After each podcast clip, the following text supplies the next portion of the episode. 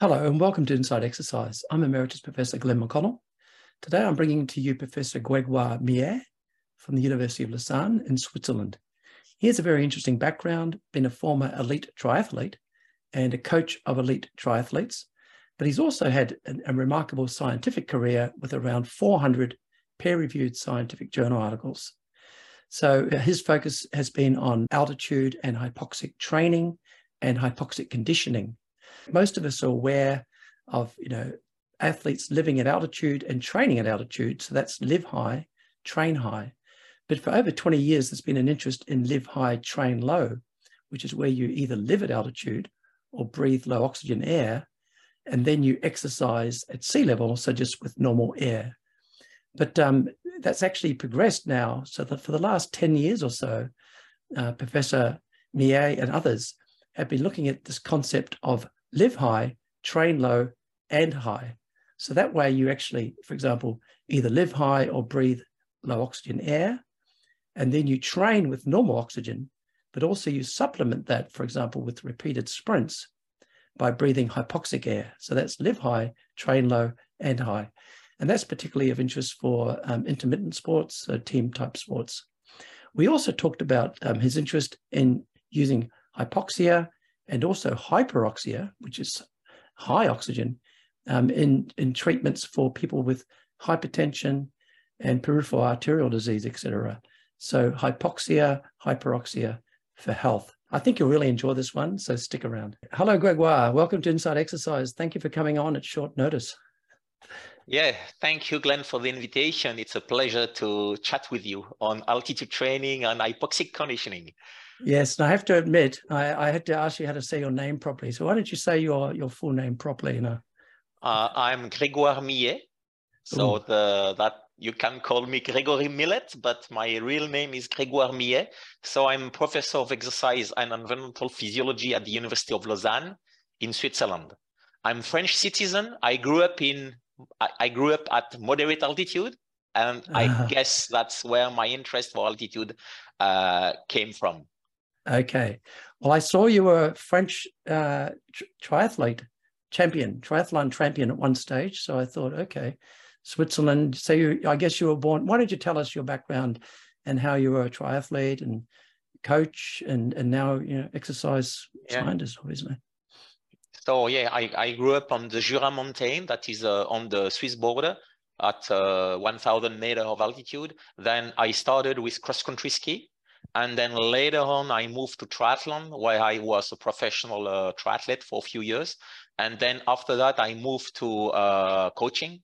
Uh, first with a French team. I was after that I was a performance director of the British team at Sydney Olympics, mm-hmm. and then I was advisor and coach for the Hong Kong team. Um, between 2004 and 2008, I was a senior uh, physiologist at Aspire in Qatar mm-hmm. where I did develop the hypoxic facility there and the physiology labs. And then since uh, 2008, I'm a professor in uh, Lausanne, but I'm still uh, working on the same topic, something I was really interested as an athlete, coach, and now uh, let's say academic. Uh, that is uh, how we can use altitude hypoxia for some benefit in athletes and now in patients. Exactly. That's something. Um, yeah, I, I have I have probably a very narrow uh, mind because I'm focusing uh, the last 40 years on the same on the same thing. But obviously, as an athlete and coach, it was more about the outcome, practical outcome, and now I'm more interested about the potential mechanisms and also uh, improving the what is already existing. And that's why uh, I think we'll we'll speak a bit later about it uh, about some uh, innovation coming from my lab on yes, altitude yes. training. So yeah, I, I, mean, you sent me a couple of papers. I only had a quick look at uh, them, but you know, the health implications, etc. So a lot more to it than than what we tend to think about. And what what I thought about at first was you know altitude training, endurance athletes. But you you've also and others have been looking at for team sports. But how yep. about, can you just set the scene? And also, I want to apologize. I said on Twitter you had 225 papers. It was on the web somewhere. You got 400 papers, um, peer reviewed journal articles. That's amazing. Um, can you just set the scene a little bit here on, um, you know, what actually happens when you go to altitude, and even even before that, like you know, the Mexico Olympics, you know, what, why that was interesting and how that may have you know spurned a lot of research, etc. Yeah, from an historical point of view, obviously, uh, investigation about altitude training starts in the 60s because of the Mexico Olympic Games in 68. But at that time, the only way to use altitude was, uh, was living high, training high. That means I go to St. Moritz in Switzerland, uh, I or you go to uh, Colorado Spring, and then you spend three, four weeks living and training there. Uh, and obviously, the main advantage of uh, being 24 hours a day at altitude is that you have a long exposure to uh, altitude, and uh, it's a very important uh, parameter. How long you stay there. The second parameter is how high you have mm -hmm. to be. And the third one that is less frequently uh, taken into account is the intermittence.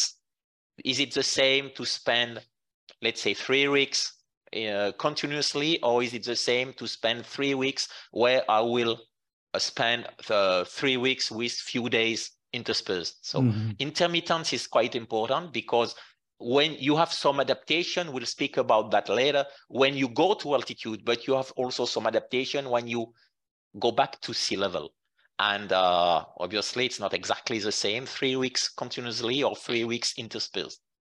Yes, yes. So we'll talk about a whole bunch of that stuff. And as you said, it started off people with mainly thinking about, um, you know, competing high, and then it became train high, live low. And I know you have an interest in live low, train high, etc. So there's all sorts of combinations. But yeah, before we get three, sorry, you have three big families, and it's still the case. So the the first one was living high, training high. The 2nd mm-hmm. one that was that was developed in the 90s by Professor Ben Levine and Jim Stray-Gundersen, who was a, a, medical doctor at the USA Ski. Uh, it was living high, training low. The first paper was in the 90s. And this live high, train low method has been worldwide uh, um, spread. You know, every now, every, um, let's say, sports center has some sleeping room Mm-hmm. including at the Australian Institute of Sport, where they had hypoxic chamber where you can sleep in altitude but train low. And then uh, you have the live low, train high. And in the live low, train high, you have a lot of different possibilities. You can live low and train high in an hypoxic chamber or using a mask system at low intensity. That's what we call continuous training in hypoxia, CTH. You can do interval training in hypoxia, what we call IHT. And you can do repeated sprint in hypoxia, what we call RSH, repeated sprint training in hypoxia. And now you have resistance training in hypoxia.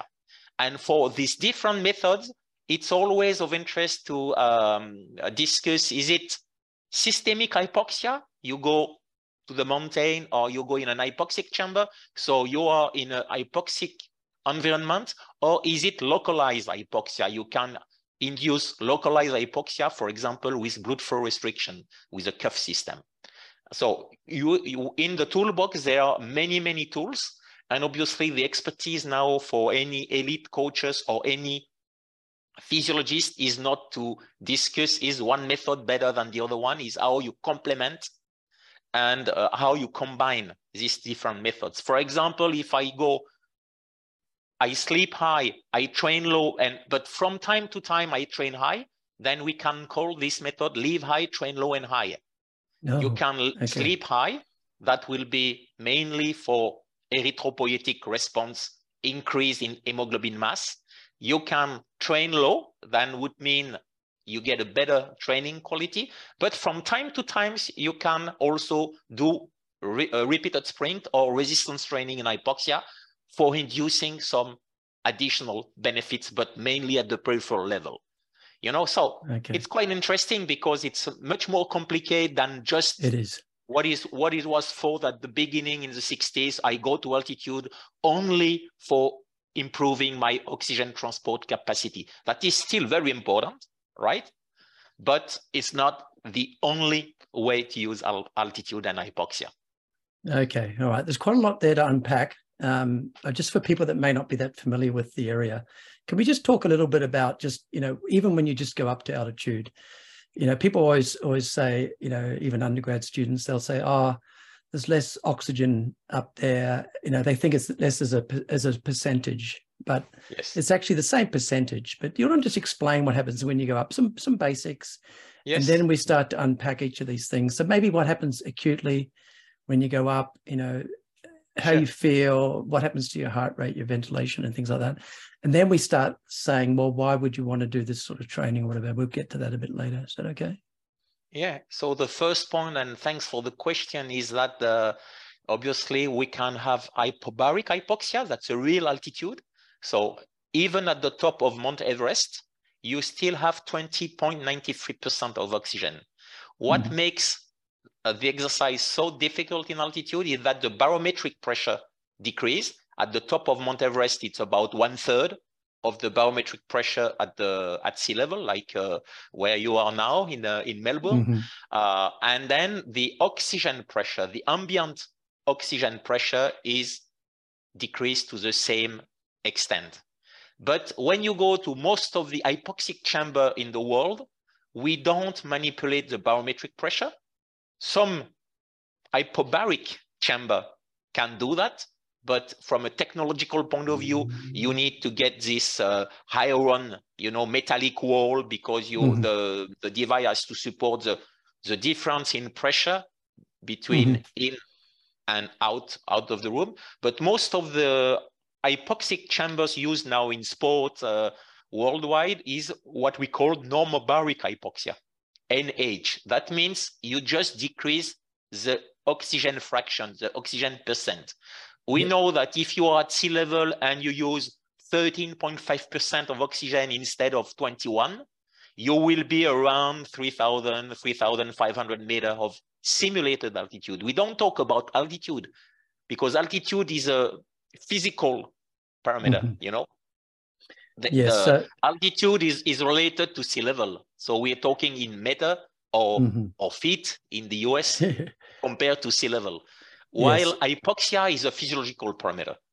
Yes. So so if you go up to the top of uh, you know Mount Everest or, or as you said Colorado Springs or whatever, you've got the same percent of oxygen, but because there's less pressure, each molecule is sort of further apart. So so when you breathe in each liter, you're getting less oxygen. So that's that's normoxic, so normal oxygen, hy, um, hypobaric, hypobaric normoxia. No, it's a, it's a, it's a hypox, it's normobaric hypoxia. Hypoxia. So we no, don't change the exactly. barometric pressure. We change the we oxygen. change the hypoxic level.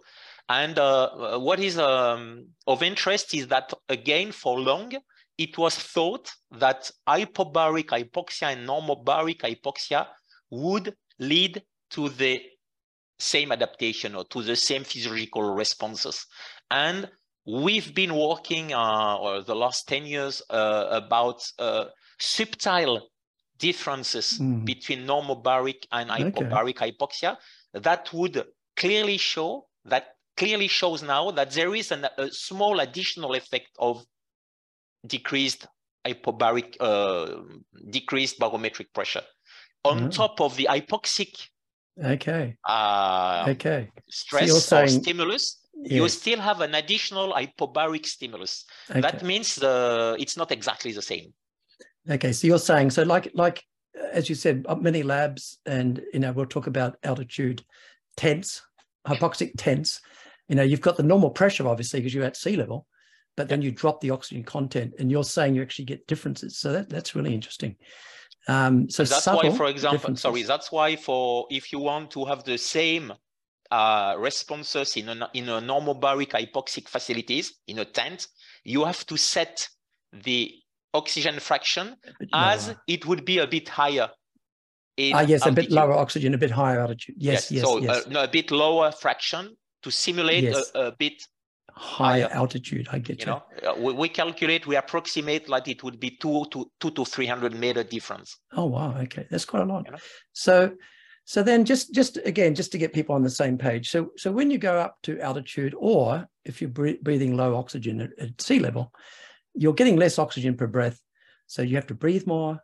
Um, you have to have a higher heart rate to deliver the same amount of oxygen to your muscles and various other adaptations. Now, what you know what people usually think about and and, uh, and you, you can obviously say there's other adaptations as well, is the fact that that stimulus will then make the body want to think, okay, how am I going to increase my oxygen delivery? Sure. And one way it does that is to red, increase the red blood cell mass.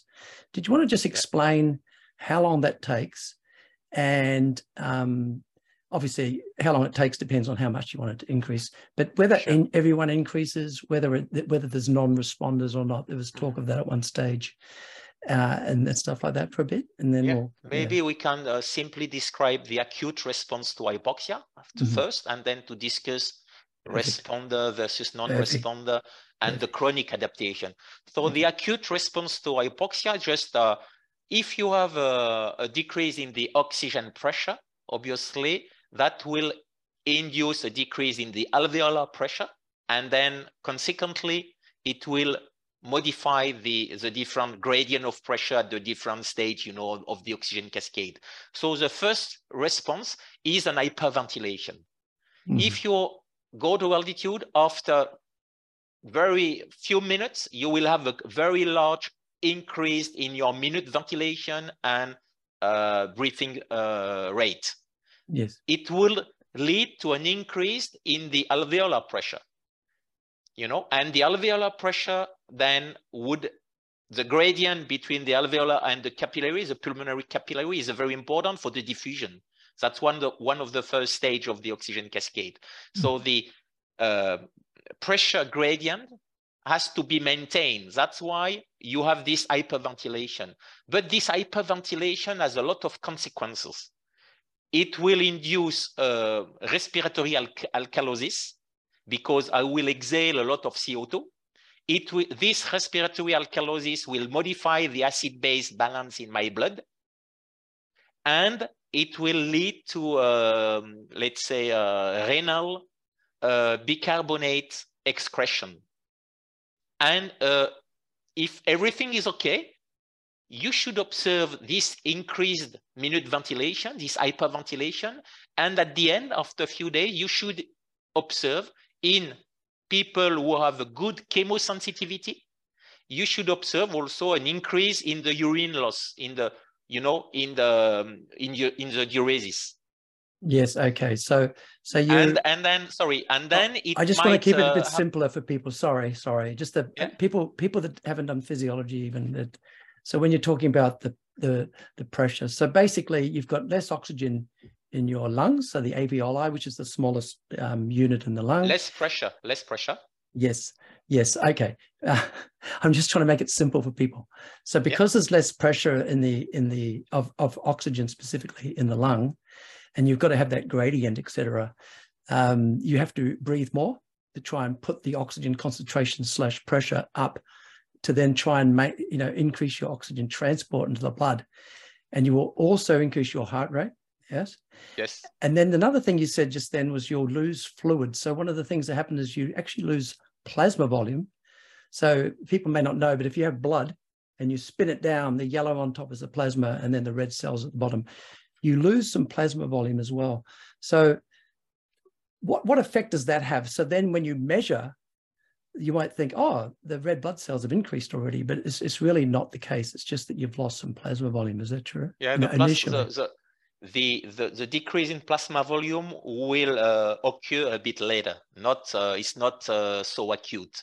You know, ah, it will okay. take it will take few days to get an, a very significant uh, decrease in plasma volume. Mm -hmm. the, mm-hmm. the, first thing you will observe is simply a dehydration.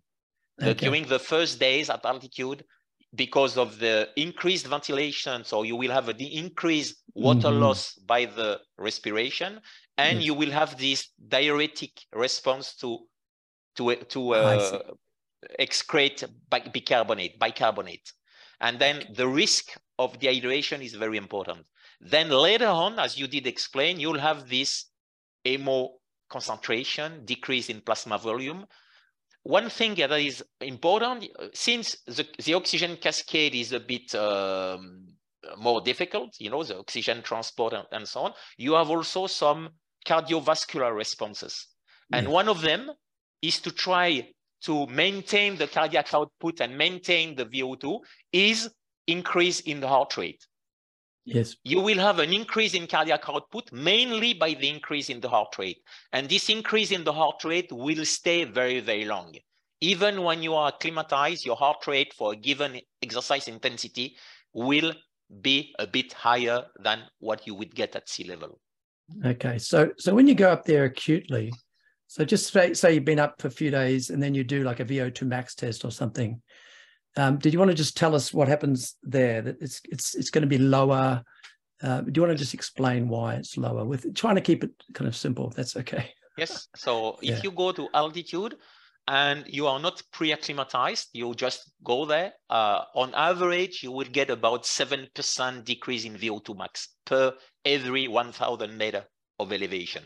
Okay. So if I go, let's say, to 3,000 meter, on average, because we can discuss later on, there's a large inter-individual variability, but Okay. on average, it will be about, let's say, three times 3,000, three times 7%, 20%, 25% decrease in your Mhm. VO2 max.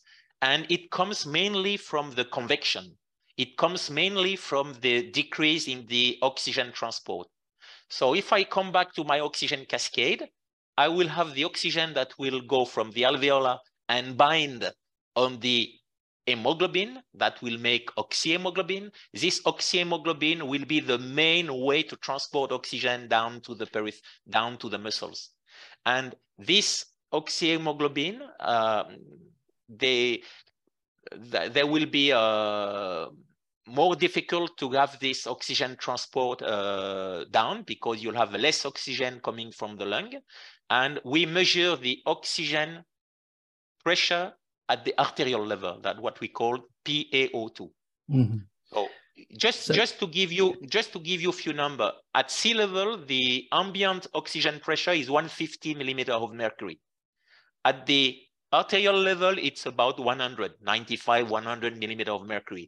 But the more severe is the or the more higher the, the highest is the altitude, the lower will be the alveolar and then arterial pressure of oxygen. So less oxygen will be uh, also down to the capillary in the muscle and then less oxygen available for the mitochondria. So th- that's it's affecting the whole cascade. Yes. So if you're doing submaximal exercise in this in this situation, you'd probably be okay. You just have to have a higher heart rate, higher breathing rate to actually get that work done. But you know, and that's okay submaximally. But when you go up to max, as you've indicated, the, the main uh, limit to VO2 max generally is your oxygen delivery. So you go up to your max heart rate, and you can't actually do much about it, right? Because you're at your max heart rate, and you just don't have enough blood uh, but- oxygen in the blood. So but when you are, when you are- When you are in altitude, your maximal heart rate is decreased. Your maximal cardiac output is decreased. And Oh. obviously your VO2 max, as I did explain, is decreased. So, Okay, so you're- you're- there is an effect, there is an effect that everything is, is getting down. Now that's weird. for the maximal values. And That's we weird. have we Okay. wrote we wrote a paper uh, where we showed that in hypobaric hypoxia, the maximal heart rate is even more decreased than in normobaric hypoxia. You know, Ha- hang on, few, so how- few, why- few bit per minute. As I as I was trying to say, and I was obviously wrong.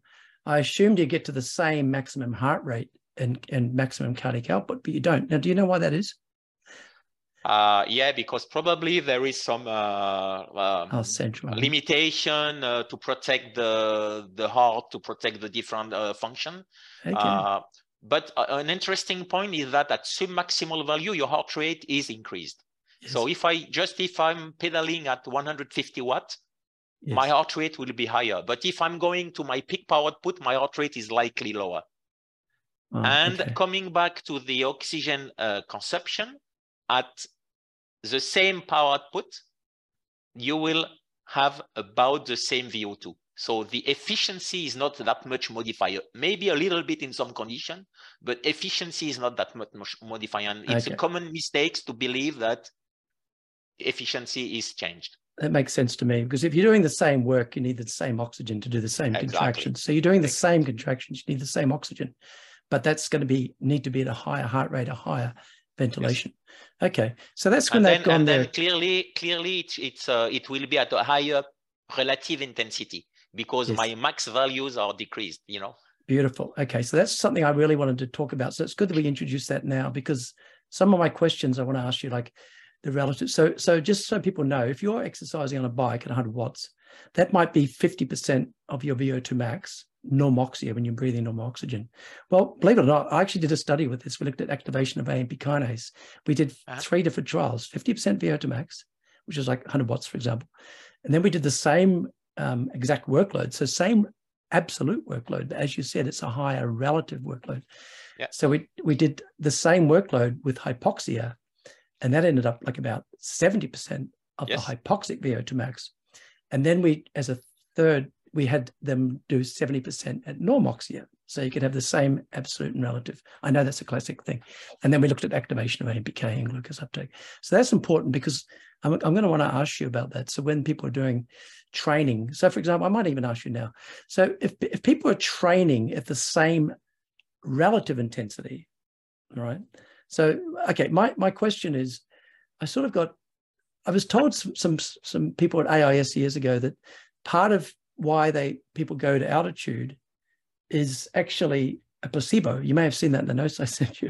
Mm-hmm. And I, would like to ask you about that. So I'm wondering how much of the effects you get when you um, live uh, live high and train low, yeah, are actually the altitude, and how much of it is because um, when you train it's harder.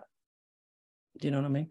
So yeah, if yeah, you did the sure. same training at sea level uh, versus at altitude, uh, yeah.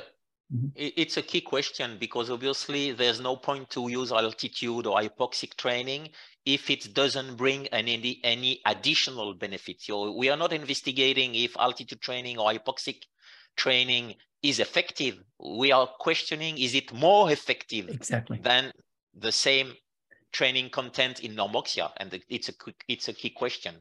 Uh, the placebo effect is is a bit a joke because uh-huh. uh, obviously when you are uh, in St. Moritz or when you are in Colorado Spring, you know that you are in Colorado Spring. But it's this point is does not dismiss is not obviously we can we it's a bit theoretical. It does not dismiss the effective physiological adaptation that are induced by altitude. So um, there are some studies where they try to uh, argue that uh, altitude training was only due to the placebo effect. Uh, I'm not clearly. I'm sorry, not on dogs, this on this side. Shh, my dog's barking. Yeah, yeah. Sorry, I'm not going to imply that. But but I guess yeah, I guess where I first uh, heard about that was um, so. For example, some Australian sort of rugby uh, players and Australian uh, rules players and things, they go to like altitude and then like months later they'd be saying oh you know that altitude training was was great but they only went for like a week and it's like months later so so and i've heard some coaches saying that's fine don't let them think that because if they you know what i mean so i'm not trying to diminish that at all but, uh, as a coach placebo is one tool that you can use obviously you know exactly. Know. and and we know that the very good coaches use placebo effect in many many ways not just about environmental condition but on on a lot of different things so it's not a uh, for me it's not a something that uh, we can't use on the field as a scientist it's something we have to take into account and it's very important that we can obviously uh, discuss if altitude training is only due to placebo effect or if there are effective physiological adaptation. So if we come if we come back to the, the live high, train high, 24 hours a day, obviously what we know is that about 100 hours of altitude induce 1% increase in your hemoglobin mass, total hemoglobin mass. So total hemoglobin mass, you can measure that with CO rebreathing. It mm-hmm. was a method that was developed by Walter Schmidt. And, uh, you know, it's used now uh, worldwide at the AIS. They have the um, Chris Gore and uh, his group. Uh, they have used the HB mass uh, measurement with CO breathing method for long. Uh, so there is a consensus that if I spend 100 hours at the real, at the, at the right altitude, it's probably between 2,200 and 2,500 okay. I would get 1% increase in my HB mass.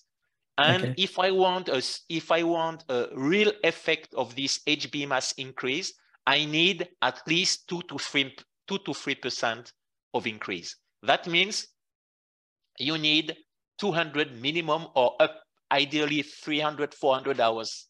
So eight days would be, so four days would be 100, 100 hours. Yeah. So you're saying four, eight, 12 days minimum. Yeah. yeah. 13 days is 13 days is a minimum. And ideally we expect three weeks, four weeks. Oh, sorry, uh, four uh, weeks, four days to see anything at all, like one percent. But you're saying you need three percent or so to see any. Yeah, three percent is minimum. Is three is uh, about two weeks, but we we recommend three weeks and up to four weeks in terms of only these classical mechanisms. You know, okay. what was expected since the 60s. Since the 60s, we are looking to altitude just for about increase in the red blood cell mass, increase in the HB mass, and increase in the oxygen transport, improvement in the oxygen transport capacity. But it is at the convective level. It's about the transport. We have also to discuss what's going on at the peripheral level. Mm -hmm. Is long uh, altitude exposure, is it really inducing an improvement in the oxidative capacity in the muscle? Oh, okay. It was so... thought, it was thought like that for long. It's not the case. Okay, you need perfect, exercise. Perfect. You Sorry, need if I could just say, um, Yes. So so you're saying you need the exercise to get those peripheral effects. So if I could just explain, so the body's trying to help with its oxygen delivery. So what it does there, as you said, after say 12 days or so, you get, or, or 13, 14 days, is you'll get uh, a bit of an increase in your red blood cell count. So then you can carry more oxygen to the periphery. And then you're saying the other thing you can try and do is the mitochondria, which I'm assuming most people would have heard of in the muscle, is what you know uses the oxygen. So one thing you can try and do is increase your mitochondrial volume to then. So so what are you saying there? You, you said yeah, but it takes exercise? it takes very long. It takes very very long exposure. So it's uh, the the time course of okay increase ventilation, change in the plasma volume, change in the hemoglobin mass, and then change in the uh, mitochondrial density or biogenesis or capillarization, this would occur, but after months of altitude. Months. Months. Yes. Okay. So you don't okay. expect so much change in the capillarization or mitochondrial biogenesis, you know, with effective increase in the mitochondrial um, density after just few days or few weeks in altitude. And on top of that, it has been shown that you need exercise. It will boost this peripheral adaptation.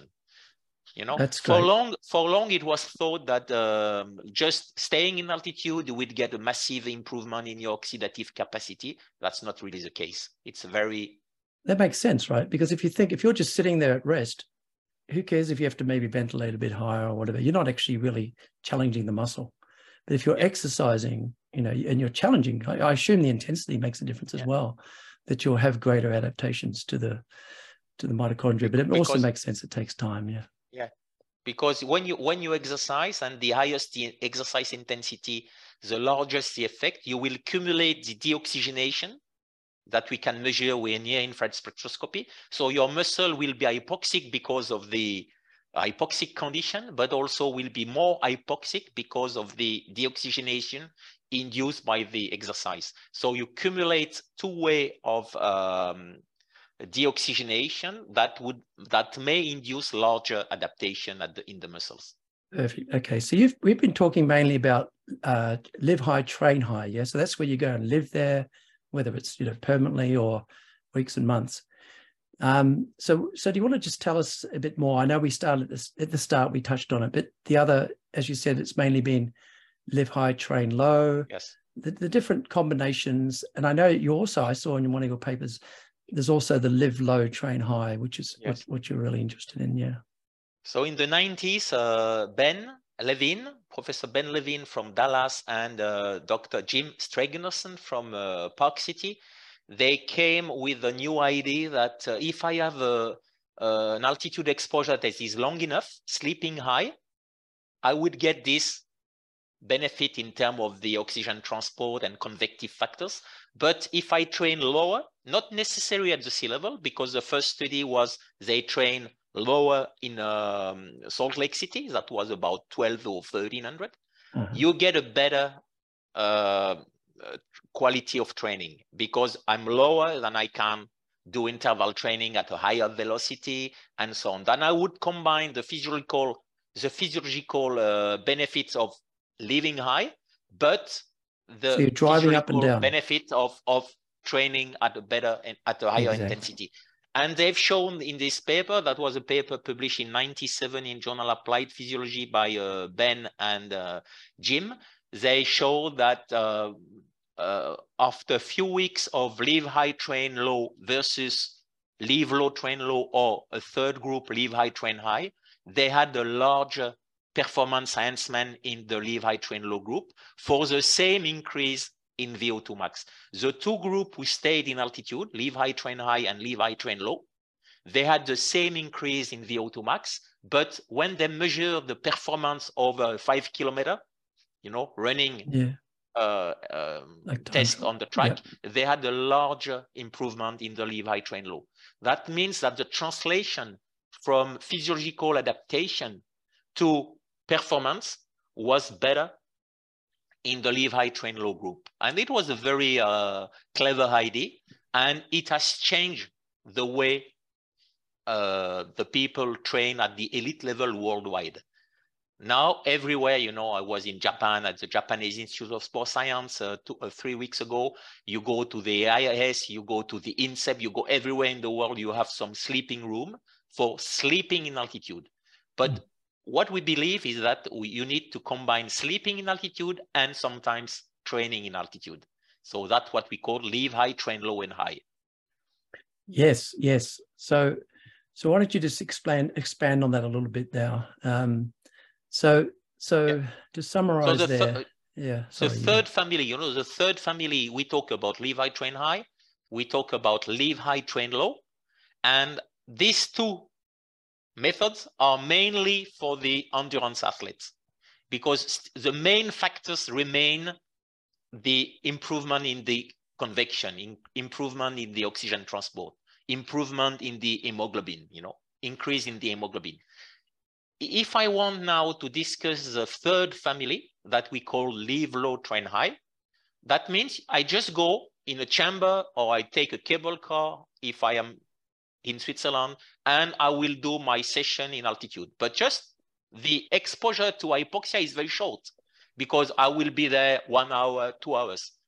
And that means that if there is any benefit of live low, train high, it is not due to the hematological adaptation because you need 100 hours for 1% mm -hmm. increase. Mm -hmm. So that would be improvement in the diffusion or improvement in some um, molecular adaptation in the muscles. That can be in the vessel, in the microcirculation, or that can be directly in the muscles, mitochondria, or some um, uh, excitation, contraction properties, and so on and so on.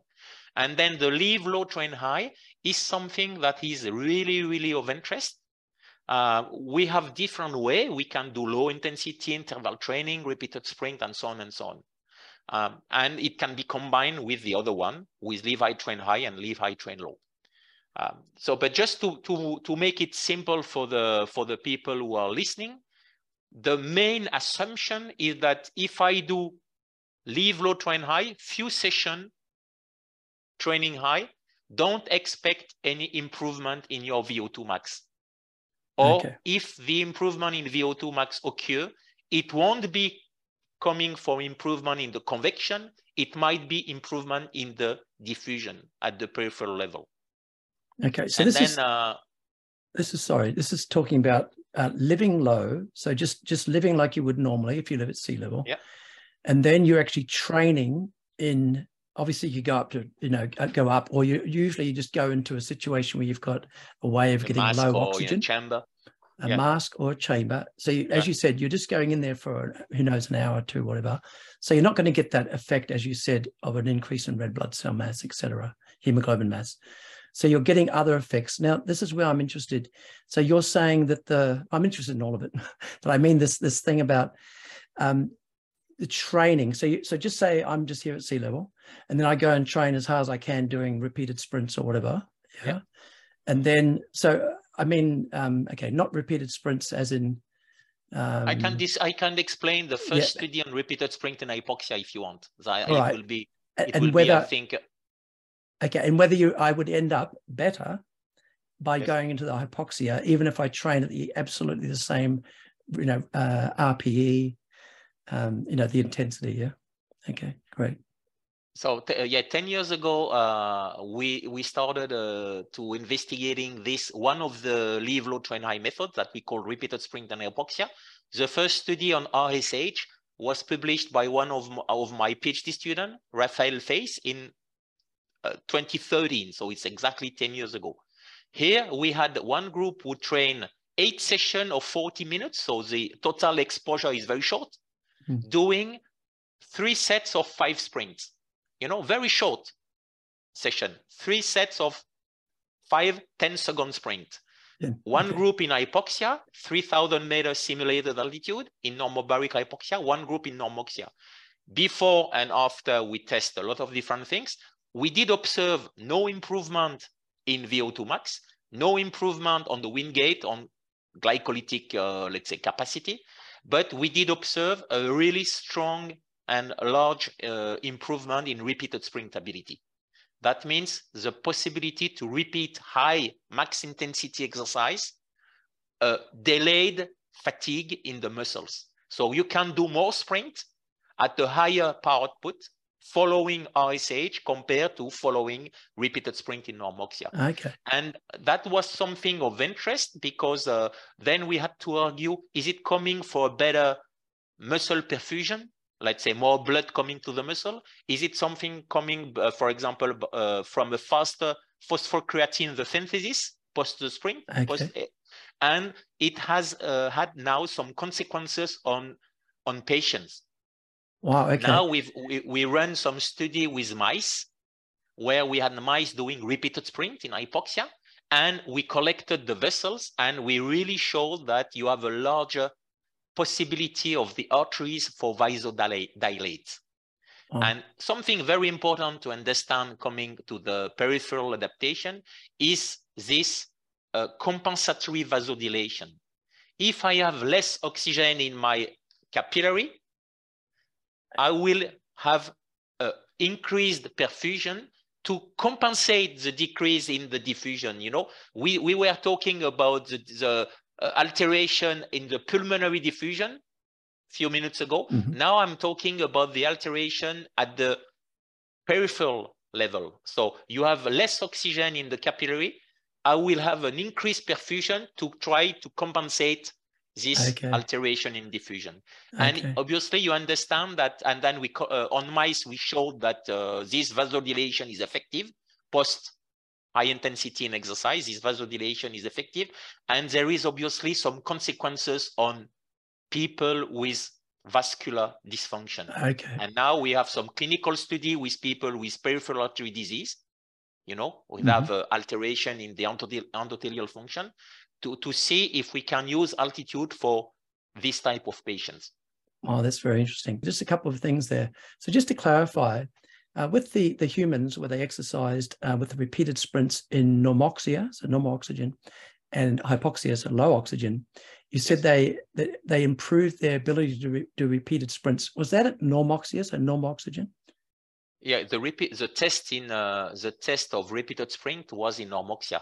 Okay. No, most of our study, we, we are not so interested about using altitude or hypoxic training for improving performance in altitude. It's exactly. obvious, you know, because exactly. you are better acclimatized, you will be better at altitude.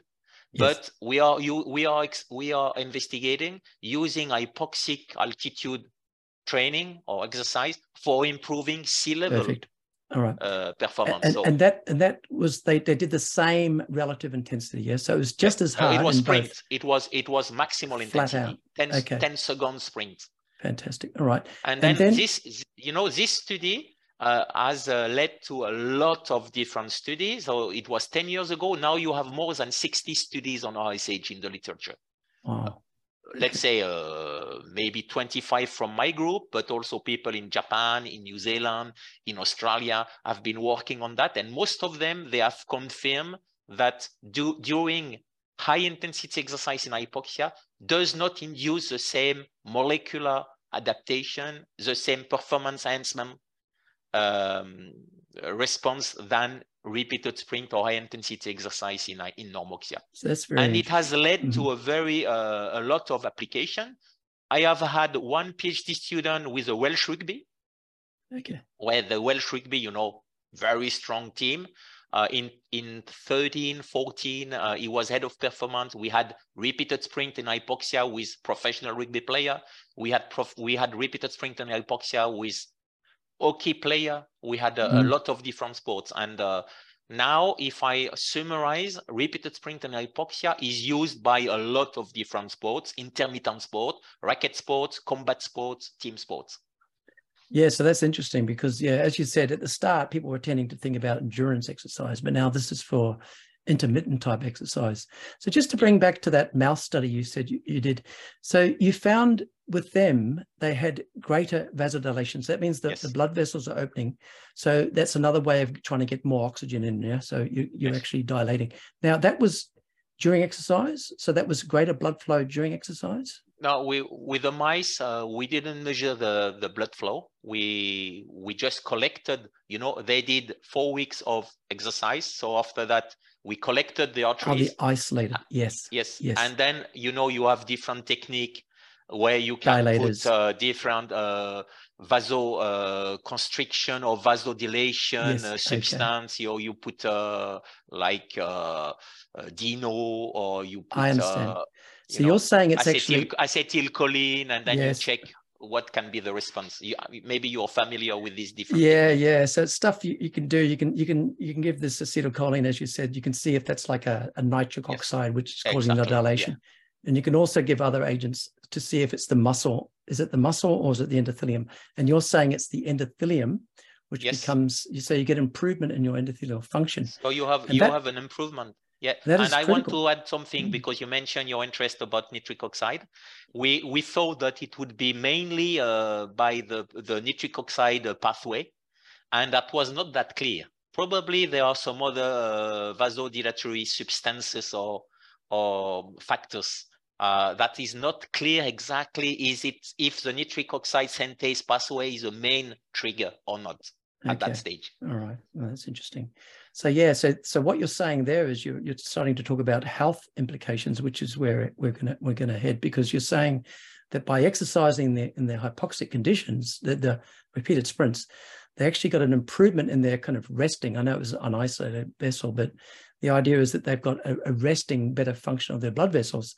And we know that that's important for, for blood pressure, uh, you know, for even like insulin's ability to, to yep. cause blood flow in the muscle, etc. Sure. So this is really important. So yeah, I guess with these um, these health uh, bits and pieces, we're we're going to talk about this a bit more later. But did you want to talk about now, seeing as we're sort of going beyond the sort of you know what people tend to think about, it's just you know the red red blood cells and whatever. Okay. What what did you want to say about some of the work you've been doing, looking at low oxygen and even high oxygen, which is like the opposite, and and look at sort of health health effects of that, you know, pros and cons of these treatments. Yes, so if we talk about the potential uh, benefits of using hypoxia for um, health purpose or therapeutic purpose, now we are working on the uh, what we call hypoxic conditioning or hypoxia hyperoxia conditioning. So people here that can be with moderate exercise or it can be at rest. They just uh, alternate few minutes in hypoxia, but it's a very severe hypoxia, like 11% or 10% of oxygen mm-hmm. and three minutes, few minutes in hypoxia that can be 30%. I just uh, remind the, the, the, the, people who listen that the uh, oxygen level is 21%, 20.93. So it can be few minutes at 11%, few minutes at 30%. Mm. And it has already in the literature some benefits uh, regarding cerebral function it is slowing down some neurodegenerative symptoms, like in Parkinson. It has some benefits about the vascular function. It's probably uh, mediated by some of the mechanisms we, we just discussed before, you know, and it has some benefits regarding the body composition. Uh, because one of the question is, is also altitude. We know altitude induce an increase. If I stay in altitude, let's say passive exposure to altitude, I will have an increase in my leptin. And leptin modulate the appetite. You know, yes. so I will have a decreased appetite. So it it might be also used for uh, people overweight or or it's something that is very clearly shown when you go to extreme altitude. Like for example, mountaineers when they go to the Mount Everest, one of the risks is that they don't eat enough because mm. they have this large decrease in appetite. For people overweight, you can use a bit of the similar mechanisms uh, uh, with the leptin uh, increase uh, that is well documented and the decreased appetite level. And obviously, the the idea is to lead to a decreased body fat. Okay, and, and is that is that with you were saying hypoxia, but you were also saying yeah. alternating? Is that right? Yes, alternating between. So you're saying even alternating between hypoxia. So you're saying like uh, you know, 11% oxygen when it's normally 21. And then you alternate to hyperoxia, which is like 30%.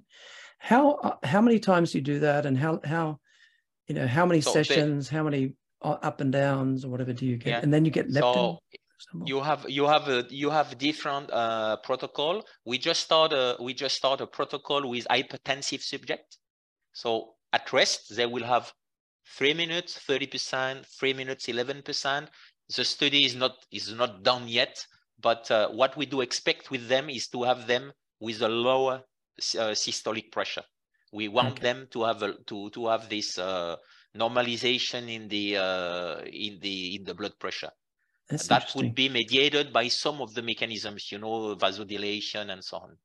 Uh, yeah, um, it is really it is very promising because it's something easy yeah. to do, uh, and it's something that can uh, be um, an alternative to the medication or it can lead to a decrease in medication you know yeah so if they're hypertensive which means high blood pressure and they're yes. on medications for example you're saying this treatment might mean they could uh, reduce their medications which is which yeah. is great and the the main the main uh, patient that could benefit from this uh, different hypoxic hyperoxic conditioning methods are elderly hypertensive subject, PAD subject, and people with neurodegenerative disease. So that are the main focus of, uh-huh. of, of, our work now. So the PAD is peripheral you know, arterial and, uh, disease. It, yes, peripheral arterial disease. Uh-huh. And uh, you know, it's it's a direct. Some of them, at least, it's a direct consequence of the work we we started with uh, repeated sprint in hypoxia.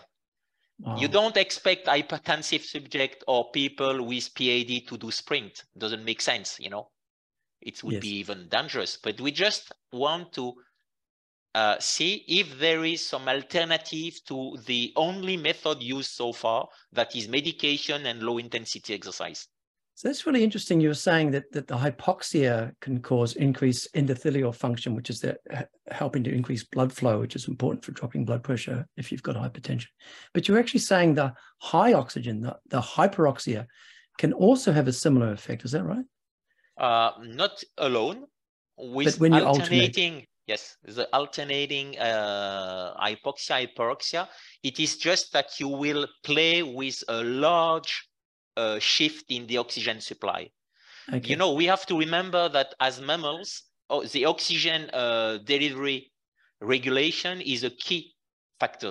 uh, you know uh, the professor uh, Semenza, Radcliffe, and Kaelin few years ago, they got the Nobel Prize about the discovery and the investigation of the on the IF1 alpha. Uh-huh. Uh, okay. these transcriptional factors. They didn't get the Nobel Prize because they were interested about performance enhancement in, in endurance athletes. They got the Nobel Prize because IF1 alpha is a key factor in so many diseases. If well, you have the cancer, if mm-hmm. you are anemic, if you have you know a lot of pathology the if HIF1, the if family, one or two is really important. And if you look to PubMed, you will have thousands of publication on HIF. Few of them in my field, exercise, but a lot of them about cancer. Yes, yes. We've actually had previous podcasts where we've talked about HIF1 alpha, and it's interesting because it's hypoxia inducible factor 1 alpha. So you, th- you would think, oh, it's only activated by hypoxia, but it's activated by lots of things. And it's similar when I had, um, uh, ooh, uh, Paige Geiger on talking about heat shock proteins. They are activated by things other than heat shock, but it shows how complicated things get. Um, the other thing I thought I might bring you back to something because you're talking about another sort of health um, way of manipulating hypoxia was your what is it VHL? Do you want to explain what that is? Oh yeah, um, okay, yeah. yeah. Hyper, so it's that uh, sounds really hard to me.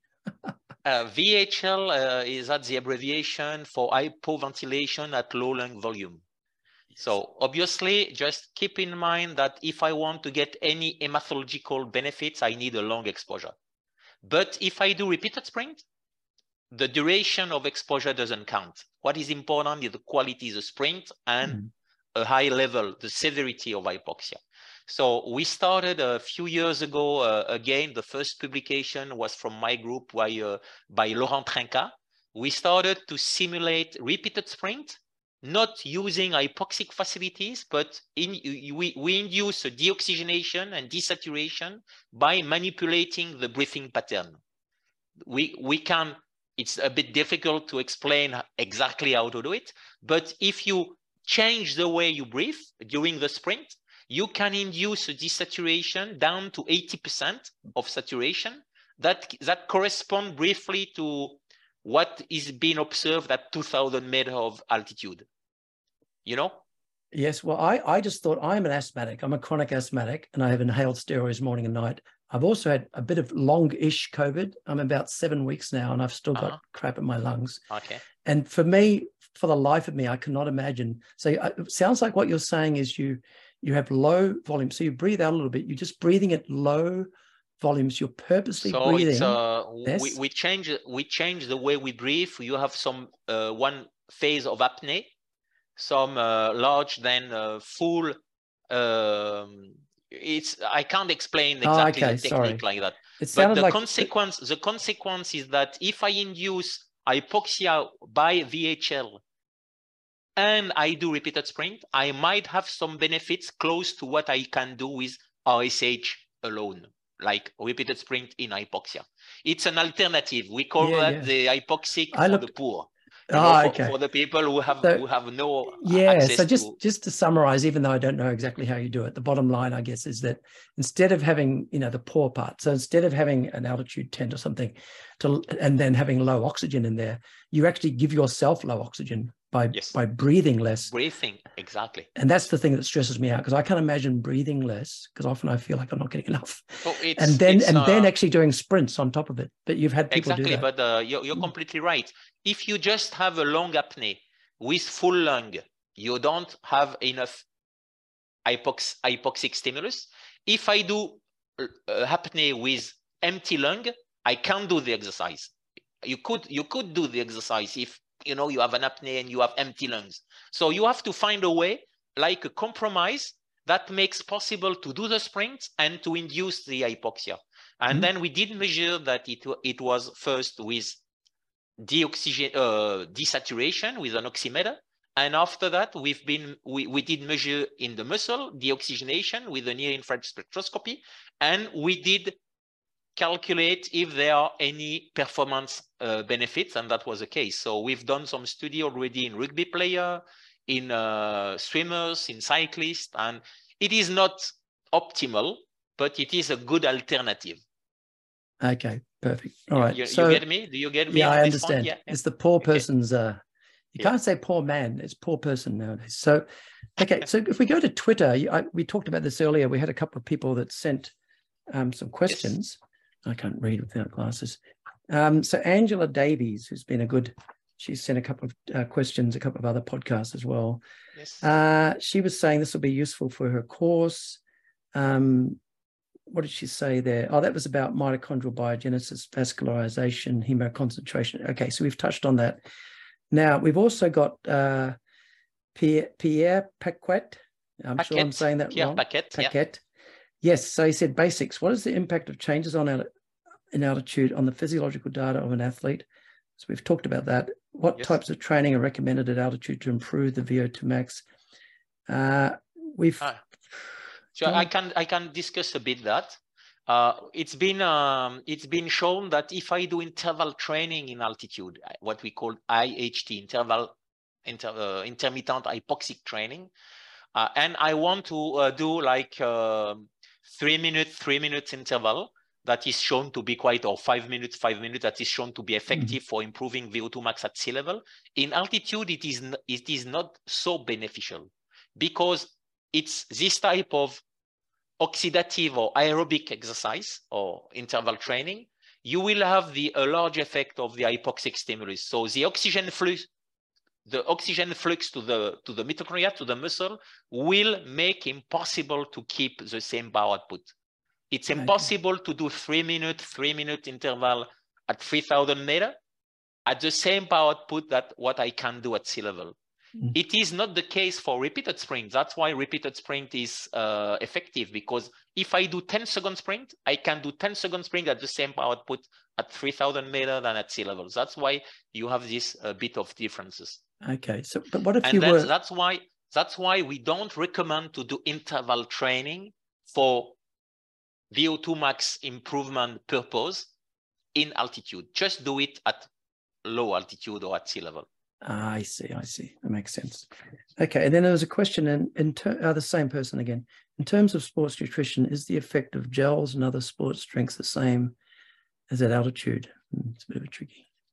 Oh, no, it's a, it's, it's a very good question because we know from the work of uh, Brooks and so on in, the, uh, in Pikes Peak that uh, you have a shift in the substrate oxidation. When you go to altitude, for the same intensity, mm-hmm. you will have a larger carbohydrate, carbohydrate. and uh, let's say uh, uh, glycolysis. You have a shift also to glycolysis. So that means the risk to be uh, to have an hypoglycemia is higher in altitude, and you have to increase the CHO uh, intake, the carbohydrate intake.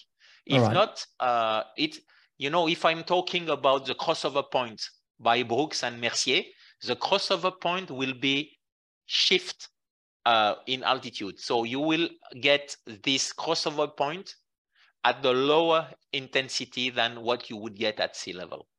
Yes, yes. So that's the classic. We haven't actually touched on this, but that's the classic thing when you go to altitude, you're exercising altitude, you have higher uh, adrenaline, for example, and that stimulates yes. glycogen breakdown, stimulates yeah, liver glucose output. Yeah.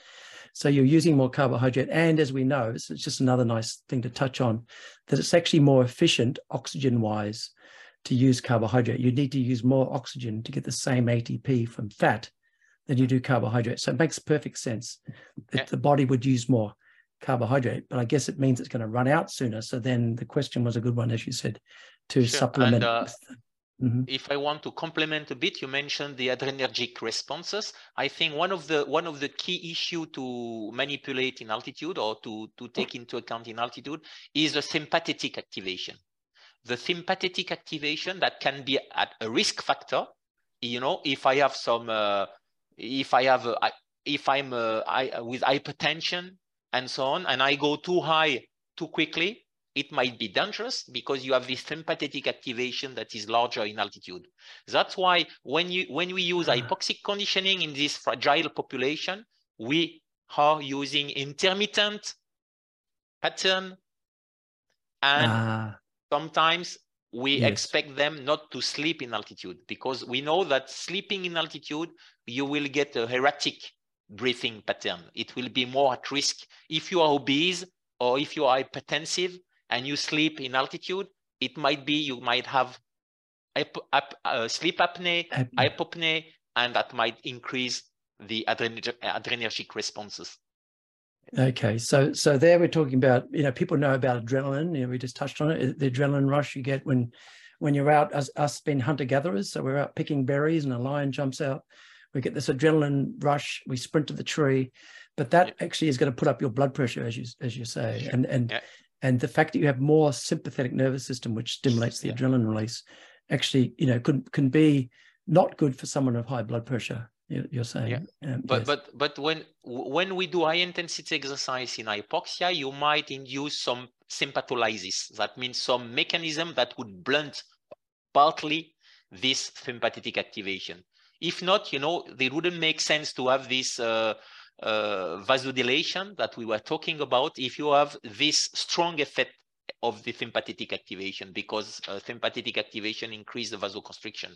That would be the opposite. So depending of which type of altitude, the severity of altitude, how long you stay there, which type of exercise, you can have very opposite effect on the vessel, muscle, and cerebral function.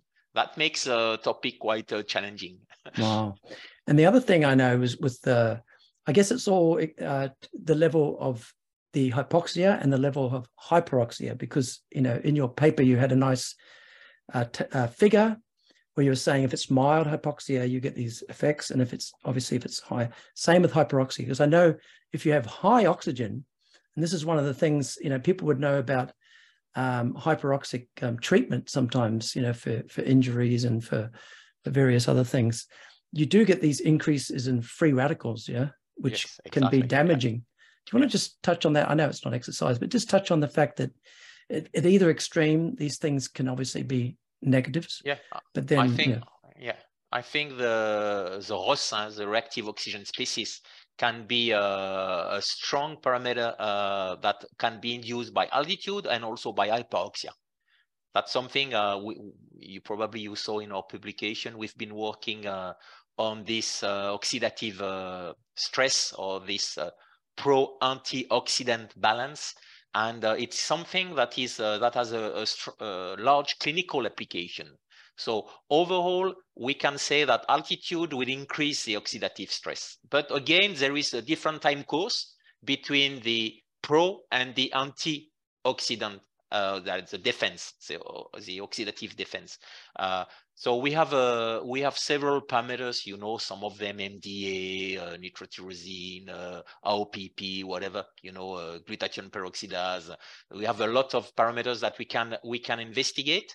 Uh, and uh, again, it's not that simple because depending of which type of exposure, how high you are, is it intermittent or continuous, which level of exercise you might have some um, uh, specific responses. Uh, yeah. It is something we are investigating now with a, a study with a preterm born subject. You know that we uh, put on the mo- preterm, premat- prematurely ah, born. prematurely subject. born, yes. Yeah. Mm-hmm. So uh, first we thought that they would be more at risk going to altitude, and finally it is not that clear because oh, probably because they have been on hypoxia and hyperoxia at birth, they might have induced mm. some specific responses, but not necessary to have them more at risk in, in altitude. Yeah. It's a study we it's a study where we are doing with a, a colleague in uh, Slovenia, Professor uh, Tadej Debevec. Uh, that's okay. a nice study because we bring the people to the Mont Blanc. You know, we really bring the people uh, to a high uh, altitude refuge and uh, they stay there for three days and we we measure different things including the uh, oxidative stress. Yeah i mean what, it's interesting as you said because um, i saw in your paper the mild hypoxia so low oxygen and the mild hyperoxia high oxygen. They both increased antioxidants so people would know that antioxidants you know like vitamin c vitamin e it's it's, yeah. it's funny that they they both have the same effect. So i guess it's just because it's a it's a stress and you respond with an anti-stress response. That's adaptation. Yeah, it's that's that's the that's the base that the basic mechanisms of physiology. You yes. adapt. Yes. If I stimulate one function, I make this function stronger. You know that's the principle uh, behind uh, physical exactly. activity. So even though they're opposite directions, they're both a stress, yes. so you respond similarly. Yes. Yeah. And, and the other that's thing, why uh, that's why uh, playing with hypoxia is is quite interesting because it's a uh, fundamental mechanisms of life, including for, for us, you know, at the different age, you have different level of oxygenation in the brain, in the different uh, tissue, and we might have a, a, stronger adaptation if at some point in life you get exposure to this stimulus. That's what we call the hormetic principle, you know, mm-hmm. hormesis, hormetic principle, what doesn't kill me makes me stronger. Exactly.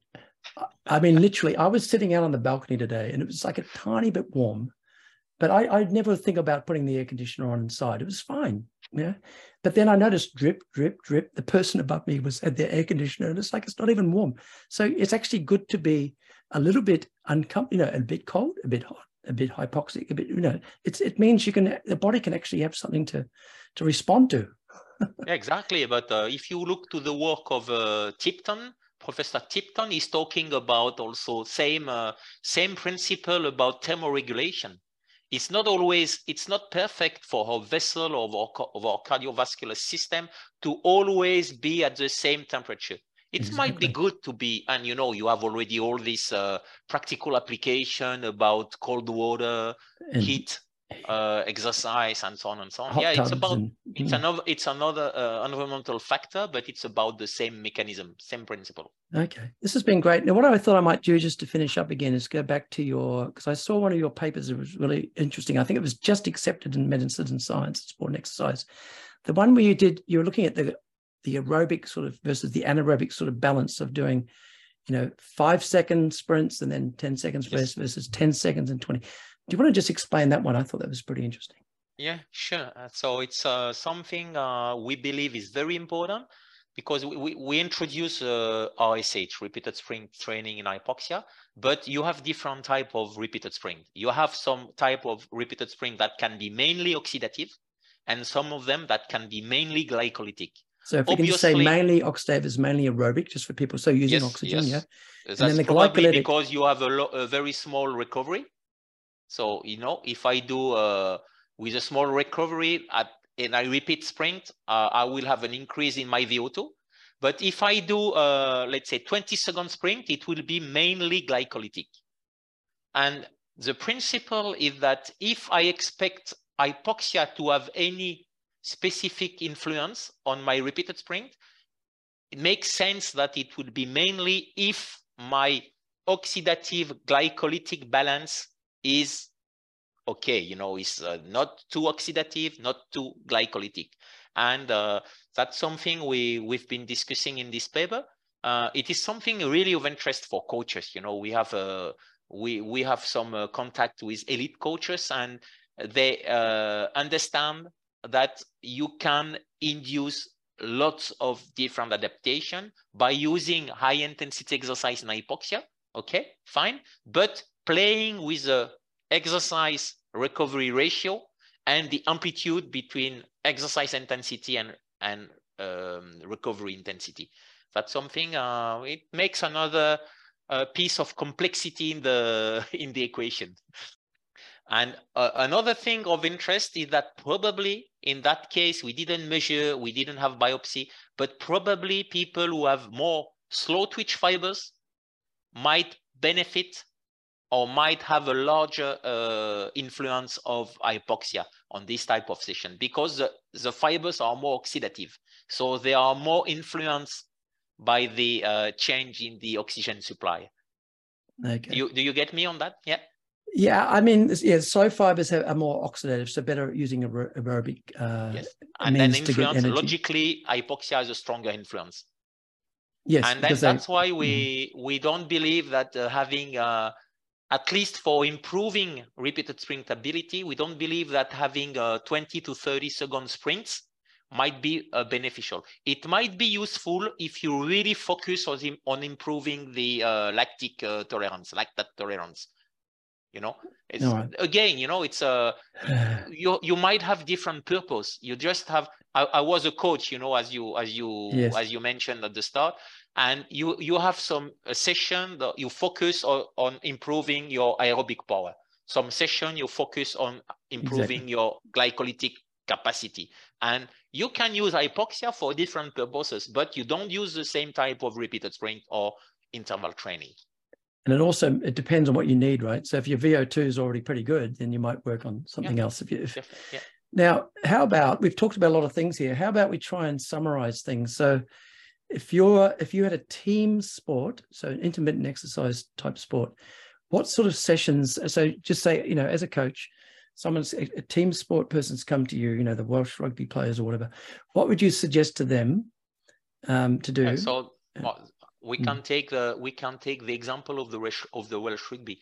They did uh, in Cardiff some blocks of repeated sprint in the hypoxic chamber, And after for the World Cup in 2015, and they came aga again in 2019, and they will come again for the next World Cup in 2023 in in, in France. Mm, France. They do some live high, train low and high because a rugby player, a football player, or whatever, they need to have a good aerobic mm-hmm. capacity. Not no, they don't need to have a 80 of the O2 max, but they need to get because especially on the long tournament, you know, it helps the recovery, it helps the fitness, it helps the immune defense and so on. But on the same time, their specific quality is about repeated high intensity, repeated tackle, repeated uh, fighting, you know? And um, it's not fighting it's, it's, it's mauls and rucks. We, we, we we're not going to call it fighting i'm just joking. Mauls yeah, yeah, no, and rucks just, yeah, yeah, yeah. yeah but that means uh, and you know if you observe for example in professional rugby the duration of, of one action it has improved it has increased a lot in the last 20 years it's not the rugby player now are not the same even the top five they are not the same than 20 years ago. Ah, yes. They have to be there early. They have to, they, they can't be late, you know, when you have the maul. And, uh, and they have to repeat that. And there is a strong effect of fatigue.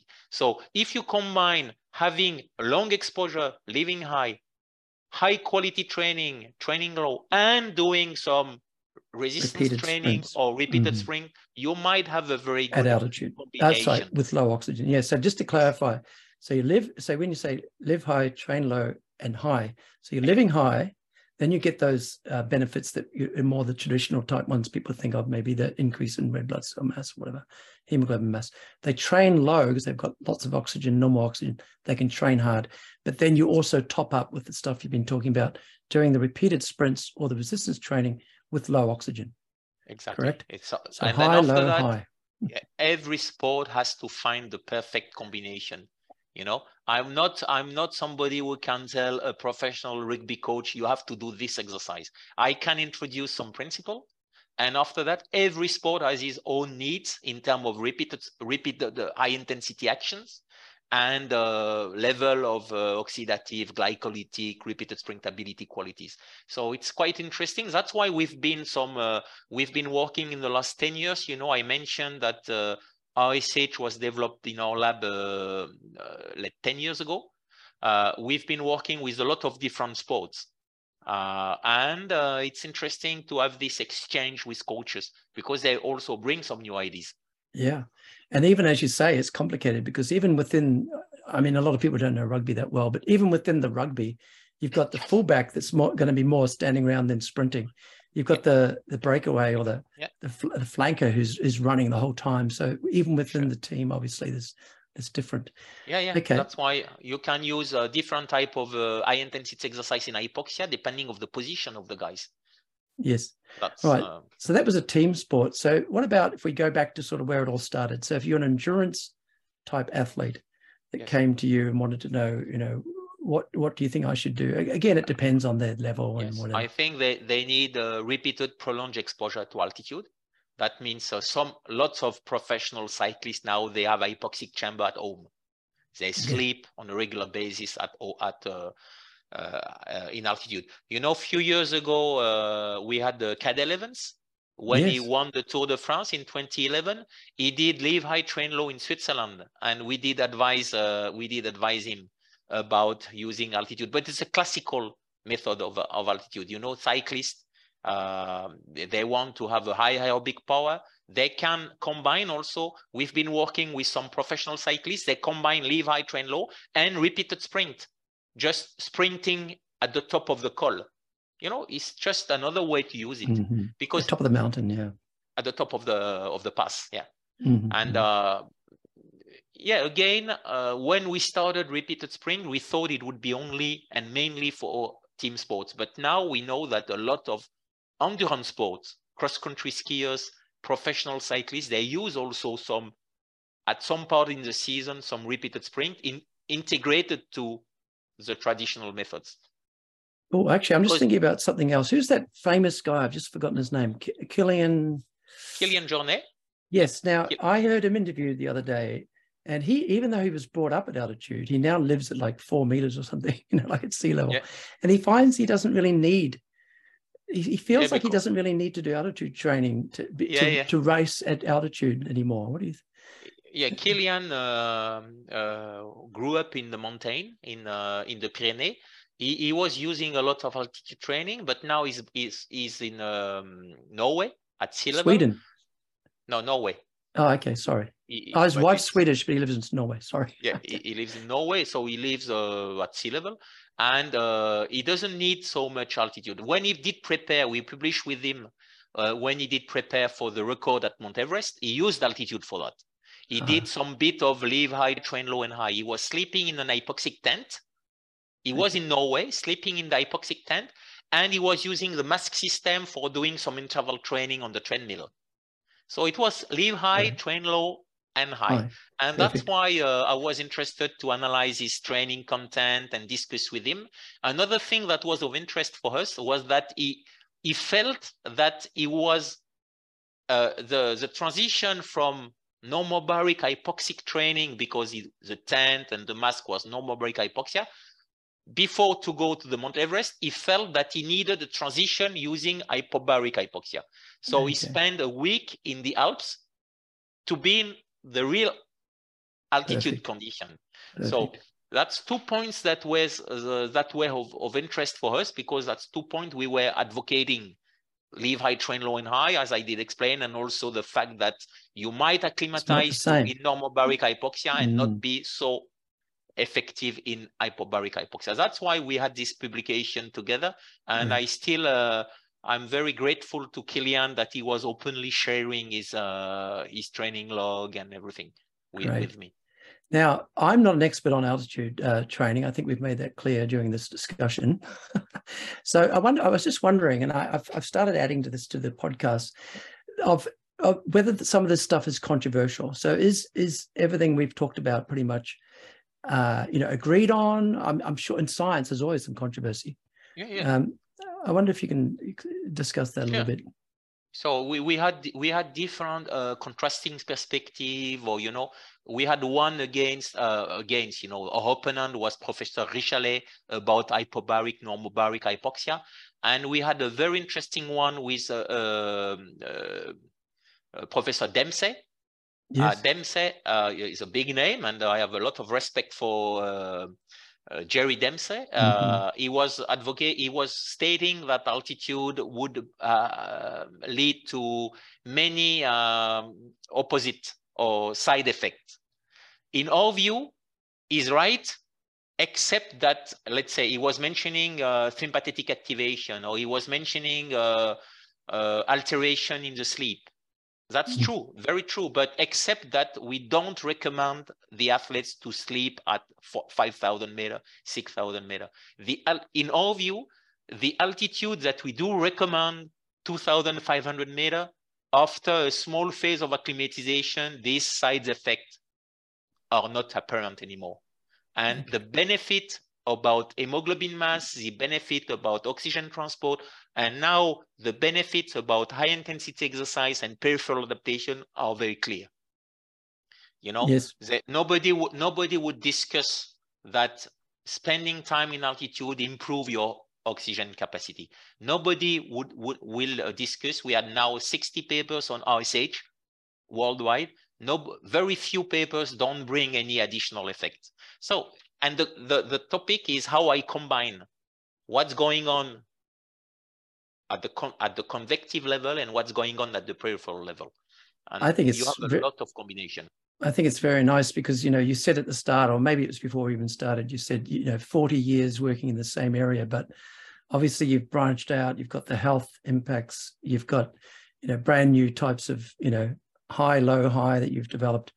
And uh, happy to say that you've actually mentioned two people that we've had on the podcast already. So Ben Levine was on talking about the Harden exercise, and Oh, yeah, yeah. talked about his hypoxic stuff. And um, Jerry Dempsey was on to, on talking about Ah, uh, okay, uh, so- the, the lungs and exercise. So, uh, so it's a it's a privilege to follow this uh, these giants. Huh? And uh, I know you have a prestigious name in this podcast, and I'm, I was very uh, you did convince me to participate uh, because I'm not I'm not a big fan of podcast. You know, we have so many things on internet, but I think your podcast are of are of the highest quality amongst Thank you very much. uh, the one um, I, I I know so far. So thanks for the invitation. Well, I'm very pleased you came on. We were joking about it initially, but but um, I asked if you'd come on. You said yes, and then you said actually no, and then you then I, then I sent you the list, and you said oh, okay yes. so and also you came on at very late notice, so I had someone pull out. So thank you very much for coming on. Is there anything else? Is there anything you wanted to talk about that didn't come out? Anything else you're excited about, or have we pretty yeah, much covered I'm, everything? I think, I think the, the most exciting um, avenue for us is about the health benefits yes. of altitude. I don't want to say that there is no risk. Obviously, altitude is is an additional stimulus, additional stress, but we can manipulate this stress for health purpose. And I did mention in this podcast about some work already that we are already doing with PAD patient, with hypertensive patient, with elderly patient, and most of them sometimes you have some surprise but most of them uh, we get very uh, interesting outcome and beneficial outcome. That's great. Okay well thanks again for your time and i'll see you around. Thank you glenn. Thanks. nice to meet you nice and to meet you uh, too. i will okay. listen your podcast now. Yes oh, thank you. Okay see you. Bye-bye. See you bye-bye. I hope you enjoyed this podcast. Um, please like subscribe pass it on to your friends and colleagues. Check out the other podcasts. Thanks again